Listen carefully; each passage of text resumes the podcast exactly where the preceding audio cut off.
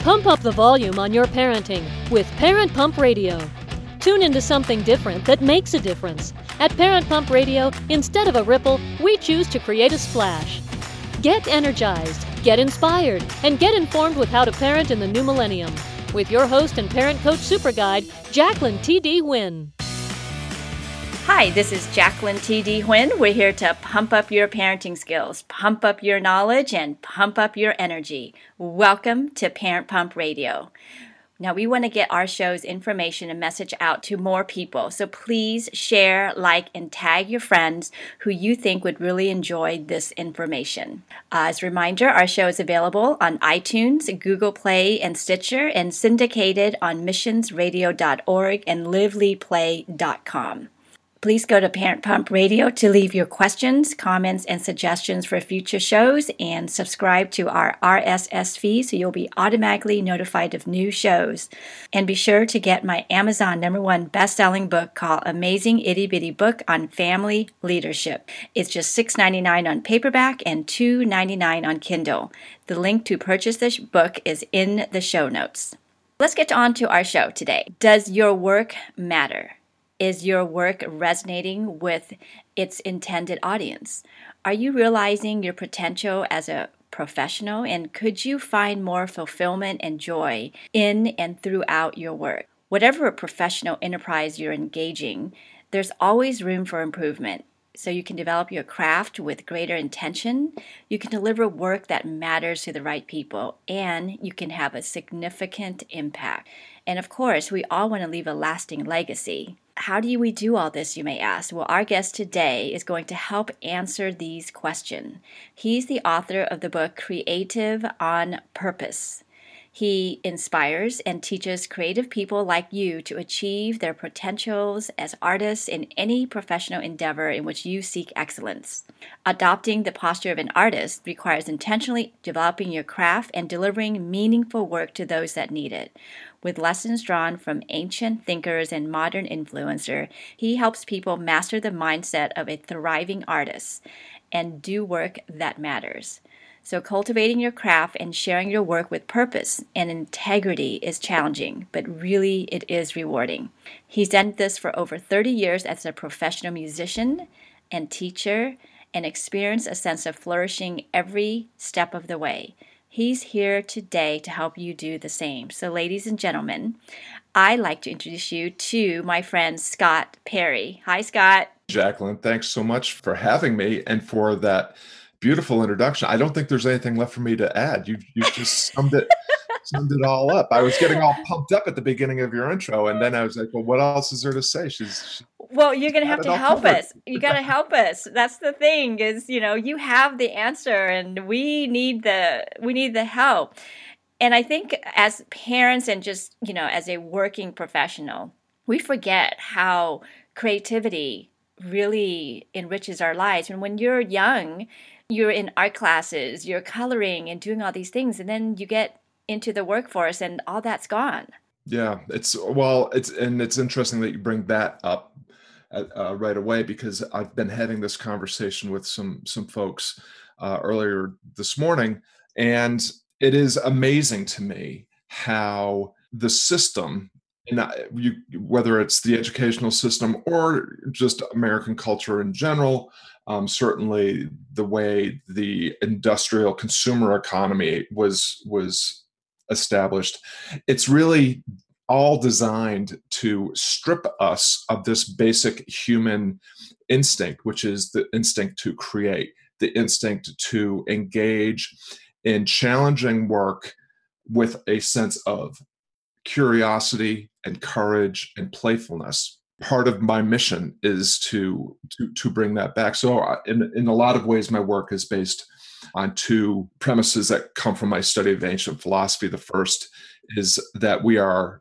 inherently social creatures it's been proven scientifically that this is not only how we survived as a species in the days before we were uh, when we were not the fastest nor the strongest nor the smartest but also by coming together, we developed our capacity for language, and that is what grew our brains. And that's what's allowed us to dominate the planet as the dominant species.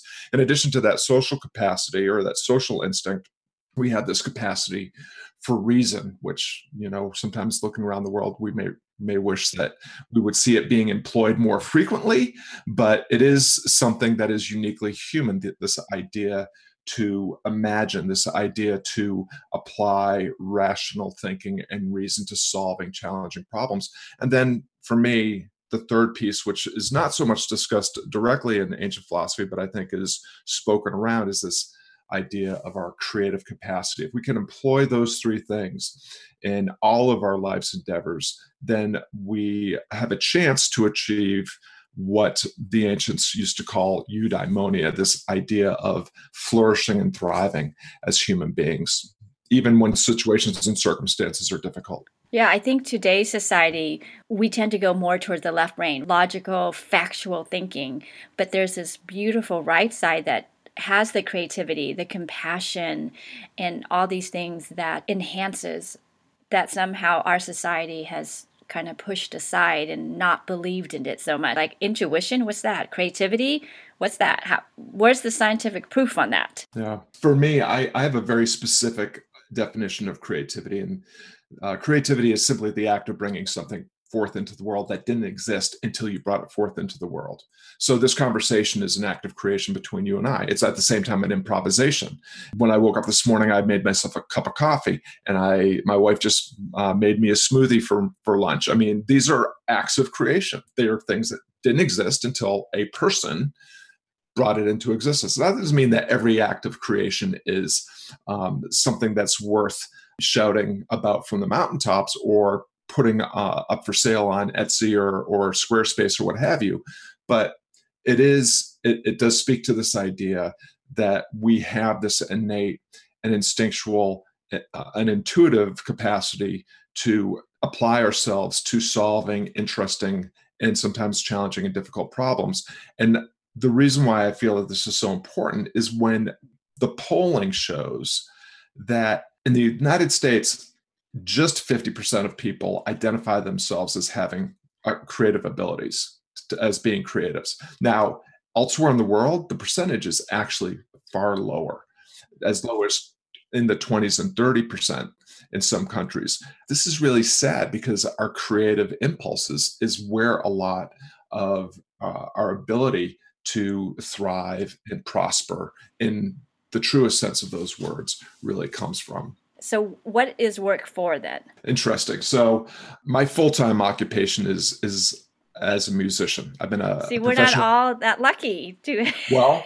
um, you know, I, I think before you call me lucky, uh, um, you should have a talk with my wife about the last 35 years and, and how okay. lucky uh, along the way. I mean, I am, an, I'm certainly, um, you know, while uh, we've never been wealthy and we've definitely struggled um, at various points. I mean, I have been lucky in that as a musician, I've always earned enough day to day to be able to get up the next day and do it again. And what I and the reason why I was talking about my full-time occupation or vocation is because you said that we all have to work, but see, I actually get to play for a living and I get paid for it because you don't work music, you play music. So I'm not trying to rub it, rub anything in. um, so, but yeah, so I think what is work for? That's a fantastic question.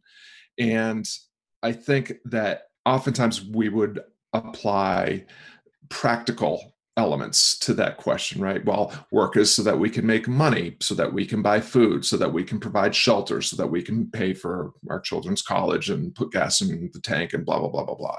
That is true on a very superficial level. But I think what work is really for when I use the word work, I think of it more in terms of art and craft and this and everything that we do parenting, playing the guitar, podcasting, blogging, being a receptionist, being a dentist, whatever it is, we are engaged in human activities that have human to human connections and that the meaning that comes from those is not something that's there that we that we go get through the work. It's what we bring to the work that actually brings meaning. And so things like purpose and things like passion and prosperity in the loose sense of the word, not in terms of how much money you earn, those are things that we can extract from any kind of meaningful endeavor, any kind of work we do, if we do it with a sense of, if we do it with a proper motivation, if we do it with, with intention and with a, a specific purpose, and keeping in mind the social context of it. You know, the, our work is a reflection of who we are, but it's also a reflection of uh, reflects how we engage with other people. And our job, I think, is to enhance our lives for sure, but at the same time, while we are doing that, we have a social imperative to enhance the life of others. So then let's go back to creativity. What is creativity for then? So, creativity, as I said, is just the act of bringing forth things into the world that didn't yet exist. So, it can be uh, as mundane as a conversation or making a meal, and it can be obviously as aspirational as painting the Sistine Chapel or designing uh, computer software. I mean, there's all those are all creative enterprises. For me, in my book, Creative on Purpose, I am seeking to help creatives be more professional and help professionals be more creative. And uh, one of the concepts that I teach very early on in the book is that there's a difference between being a creative and being an artist. And so, as I've already said, we are all creatives. We all, every day, bring forth things into the world that didn't exist until we created them. But art is slightly is is creativity with a caveat. And the caveat is art must be put on display. Art is for other people. Art is something that you do in public. Art is when you stand up uh, to be seen and speak up to be heard. And you put forth work that is intended to change people. And we're still on a spectrum here but all art is creative. It's creativity, but all creativity is not necessarily art because if you're not doing it in public for others, it's it's not yet art. And then on the art end of the spectrum, we obviously have a wide array of levels. For me, it all boils down to what's the motivation, what's the intention, what's the aspiration, and what action are you taking? So you outline this in your book, right? Yes, this is like chapter two or chapter one. okay. I think you've mentioned in our talk offline something about purpose mm-hmm. and passion. Is there a purpose for passion? Are they together? Is purpose more important than passion? One of the things I do in my book, very intentionally, it is a book written on purpose, in addition to being written about purpose, is I present ideas as assertions. And I, I'm very specific about what that means. Assertions are truths that are told based on our experience and based on our observation. That doesn't mean that they're true in an ultimate sense, because assertions, by their very nature, are things that can be argued and are argued when by people whose observations and experience are different. But I intentionally say, uh, make things uh, or say things in a way that is provocative, not to provoke an argument, because I, I think it's possible to disagree without being disagreeable. I think it's possible to discuss things without being discursive. And assertions are very different than agendas. I'm not trying, I'm not saying that my way is the only way. I'm saying this is the way that works for me. Uh, it's an approach that I've shared with thousands of people, whether they are bandmates or students or friends or family or in the stage of my life people that I'm working with in workshops or at, at speaking engagements and whatnot. And they are said with the the intention of shaking, shifting a perception or opening up a space where maybe we can apply a little bit more curiosity in the way that we're looking at things. So passion, to speak to your, your direct question, I am sick and death of hearing people talk about passion, and here's why. Right, because they say one, follow your passion and you'll make the money. Right. right and and and you're talking to a guy that grew up i wanted joseph campbell to be my dad i loved joseph campbell okay. follow your bliss right? right the hero's journey all this stuff i mean i was I, I still am a humongous fan but one of the things that i've learned in my long dance with pursuing my passion as a musician is that number one, passion is very overrated, passion is very misunderstood. And again, the science shows that 20% of people, only 20% of people, can identify their passion. That means that 80% of the people on the planet are shamed into believing that there's something wrong with them because they can't identify their passion. And so, you know, so shame on the passion on the passion promoters, I say. Shame on you. Um, so here's my assertion. Uh, and again, this is this this might be chapter three or chapter four of the book, but um, g- giving you all the best stuff here, so no reason to, to go any further. Passion is is not a very good reason to do anything because passion, number one, is a finite resource. Work worth doing, work that matters, worth work worth sharing, work that's going to transform other people is hard. It's going to be hard. It's going to be rigorous. You are going to have to learn how to dance with failure, embrace failure. You're going to experience all sorts of missteps and misfortunes and obstacles and challenges. And if you think that passion can power you through that, you are sorely mistaken, which is why so many frustrated musicians, artists, and creatives come across as bitter, jaded, mean spirited jerks because they went in with their passion and it wasn't enough and life didn't work out exactly the way that they intended, the way that they had attached themselves to.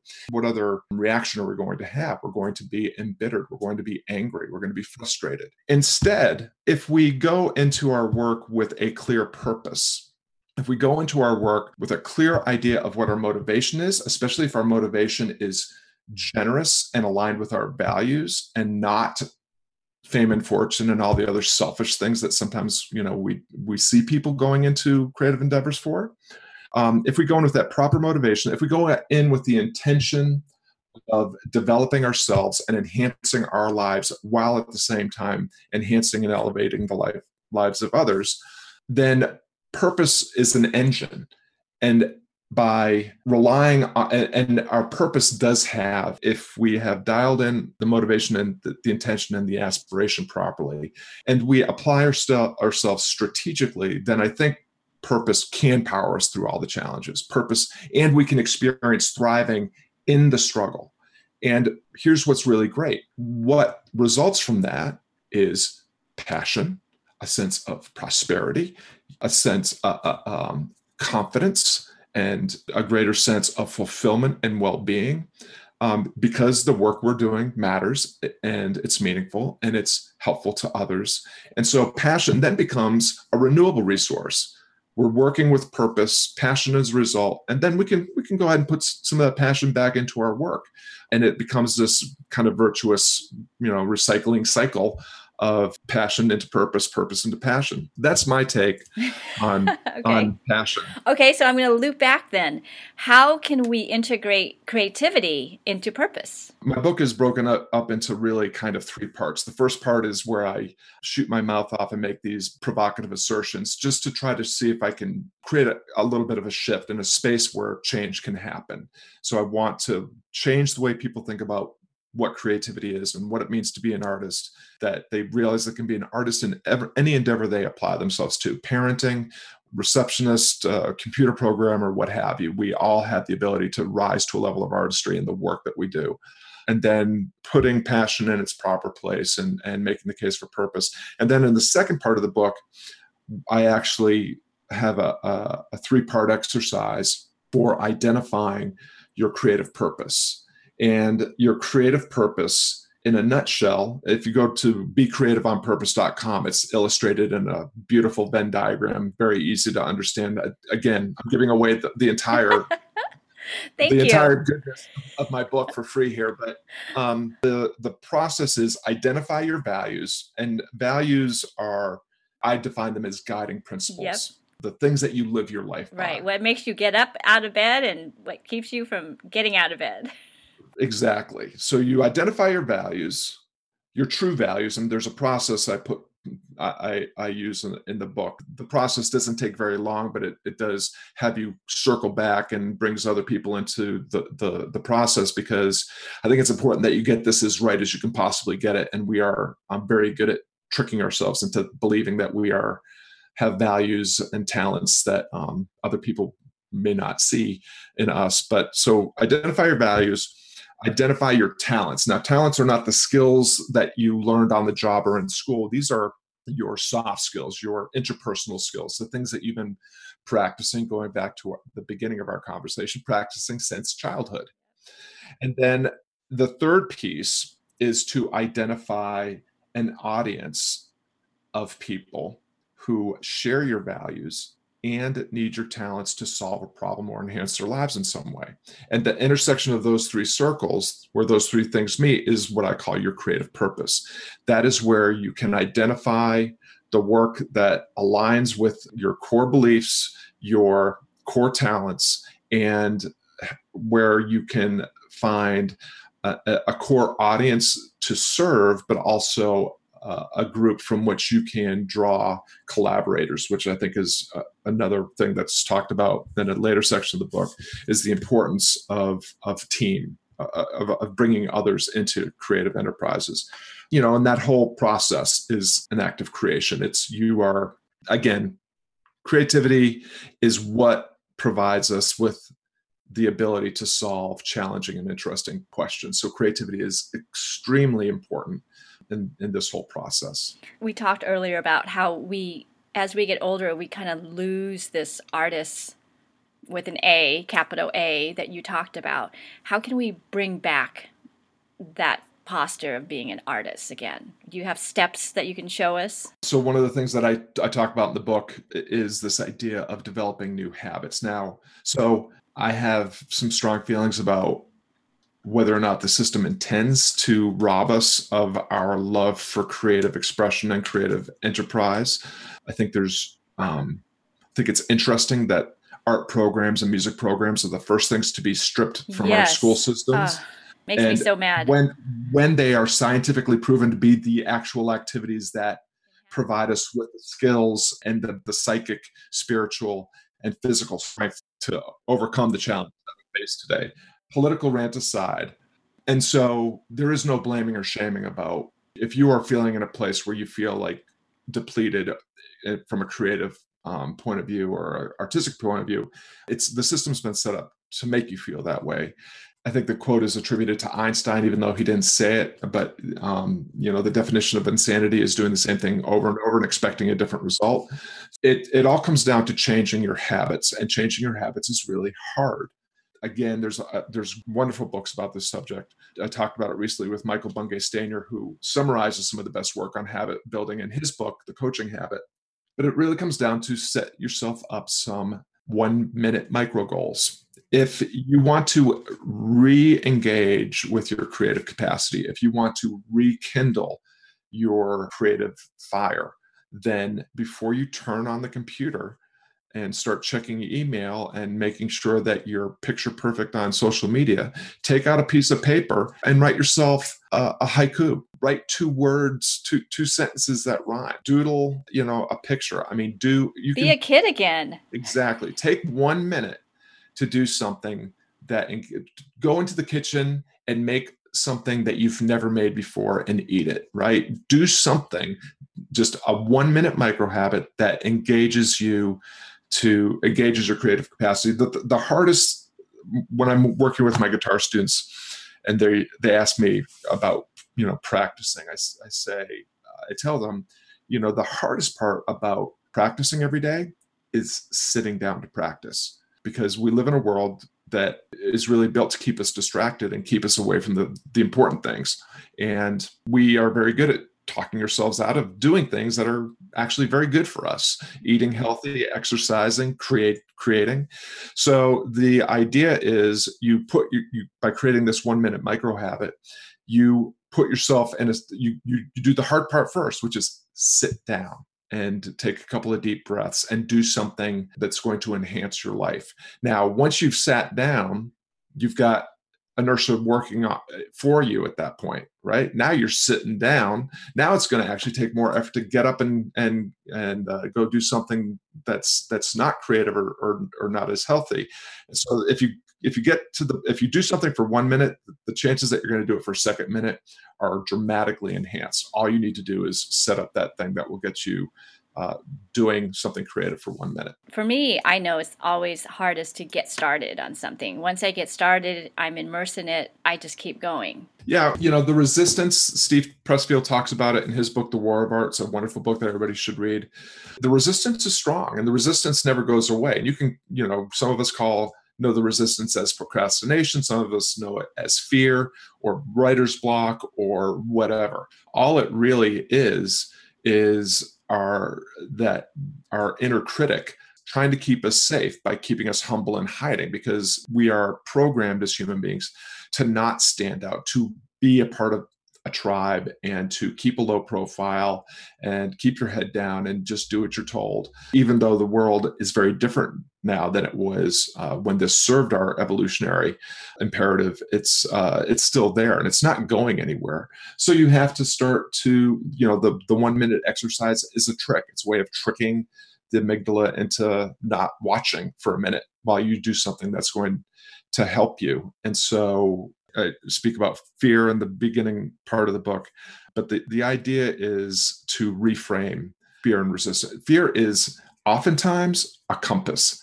When you feel resistance, when you feel fear coming on because you're about to do something that you've never done before or something it's usually an indication that what you're about to do is significant, important, matters to you, and is exactly the thing that you should be doing. Absolutely. It's probably aligned with your purpose. That's why you're so scared. exactly. So, you know, you have to develop a new posture. And I think it's just important to remember that the failures any creative fa- failure that that you experience is not going to be fatal. It is the quickest way to learn and get better at your craft whatever that is whether it's making a sandwich or making or, or, or playing mozart you know the more the more you fail the closer you are to getting successful and better at whatever you endeavor to do. And so failure in a way becomes your friend. I mean it doesn't mean that you like uh, I think Elizabeth Gilbert is the one that says, you know, d- just because fear is coming along for the ride doesn't mean that you let it sit in the front and fiddle with the radio. You know, make it sit in the back, tell it to shut up, and uh, tell it to keep your its hands off your radio. But it's going to be there, so you might as well. And so you can instead, you know, Seth Godin has this exercise where he talks about thanking fear like oh fear you're here yep fantastic thank you so much for showing up now i know that this is what I need to do. And thank you for showing that to me. Thank you for. Re- well, they say fear and excitement is very close in the physiology wise. It's still that same stomach nervous thinking about going on a roller coaster that you love and doing something that you're afraid of. So You're right in saying that that's probably something you should be doing. So we have a couple minutes left, and I want to talk a little bit about your book and you're giving the listener a giveaway, a free giveaway, a preview. Can you tell just a little bit about the free preview? So, yeah, I actually call it a handbook. It is on the shorter side, it's about 60, 65 pages long. Although it is short, it's very dense. Uh, as I've already shared, there's some concepts in there that are intended to be provocative and make you think deeply about some big ideas and to challenge you to take a position of more curiosity and courage and applying your creative capacity. It's very important to me that people, and the book is $10 on Amazon, which most people would say is, is expensive for a, a book of that length. And, and it's intentionally priced that way because I think it's also important that people invest and investing in themselves, putting skin in the game, having skin in the game, having a dog in the fight means that you are probably going to pay a little bit more attention and do the work. The preview of the book is literally like somewhere between a third and a half of the book. I want people to just to take a really good long look at what's on offer. And if it's for them, of course, I encourage them to go ahead and and support my work by purchasing the, the whole ebook. There's also a free offering on the site that people can just because we were just talking about fear i have an exercise a, a, literally a five second exercise that i teach in this uh, little pdf uh, that's called isn't that interesting? And it's just a, it's just a, a little exercise to keep top of mind when you come across a situation or circumstance that causes you to uh, have that deer in the headlights moment. So where's that exercise? It on becreativeonpurpose.com yeah BeCreativeOnPurpose.com is where you can get the free preview. You, the, the exercise is actually a part of the free preview because it, it comes from a book. So, all of the information, listeners, in the show notes, we have the website, Be Creative on Purpose, Scott's email address, phone number, Amazon author page, and even the link to the giveaway, the free preview of Creative on Purpose. And of course, you can follow Scott on Facebook and LinkedIn. All of that's in the show notes thank you so much for getting us connected to our creativity and we're starting the morning right here today i want to take a, just a minute number one to thank you for for having me obviously and for your listeners for tuning in but just thank you for the work that you're doing you and i met through our mutual friend robert zeitlin and I've since been paying attention to what you've been doing and the work that you're doing really matters. It is changing people and it's helping make the world a better place. So thank you so much for the work that you do. Thank you. Thank you. And thank you for you too, because sometimes we forget as parents about creativity and purpose and, you know, and even passion because you're so busy just doing the day to day thing. And it takes someone like you to come on and kind of jolt us and say, let's step back here and really understand why we're here and why we are parents and what our purpose is as a parent. Yeah, well, your purpose is not to be perfect. I promise you that. Yeah. no, our children will yes. make sure that. so, well, thank you so much. And I appreciate you being on the show. And listeners, until next time, always be learning and always be growing. Thank you so much for joining us today. Go to parentpumpradio.com and click on the pink box on the top of our homepage to listen to our new and archived shows to be instantly notified of new episodes, subscribe to our RSS feed. The RSS feed button is located at the top of the page where all our shows are featured. And after listening to the show, go to parentpumpradio.com or our Facebook page to leave your comments, questions, and topic suggestions. And while you're at our website, sign up to receive a free gift. Until next time, have a wonderful week.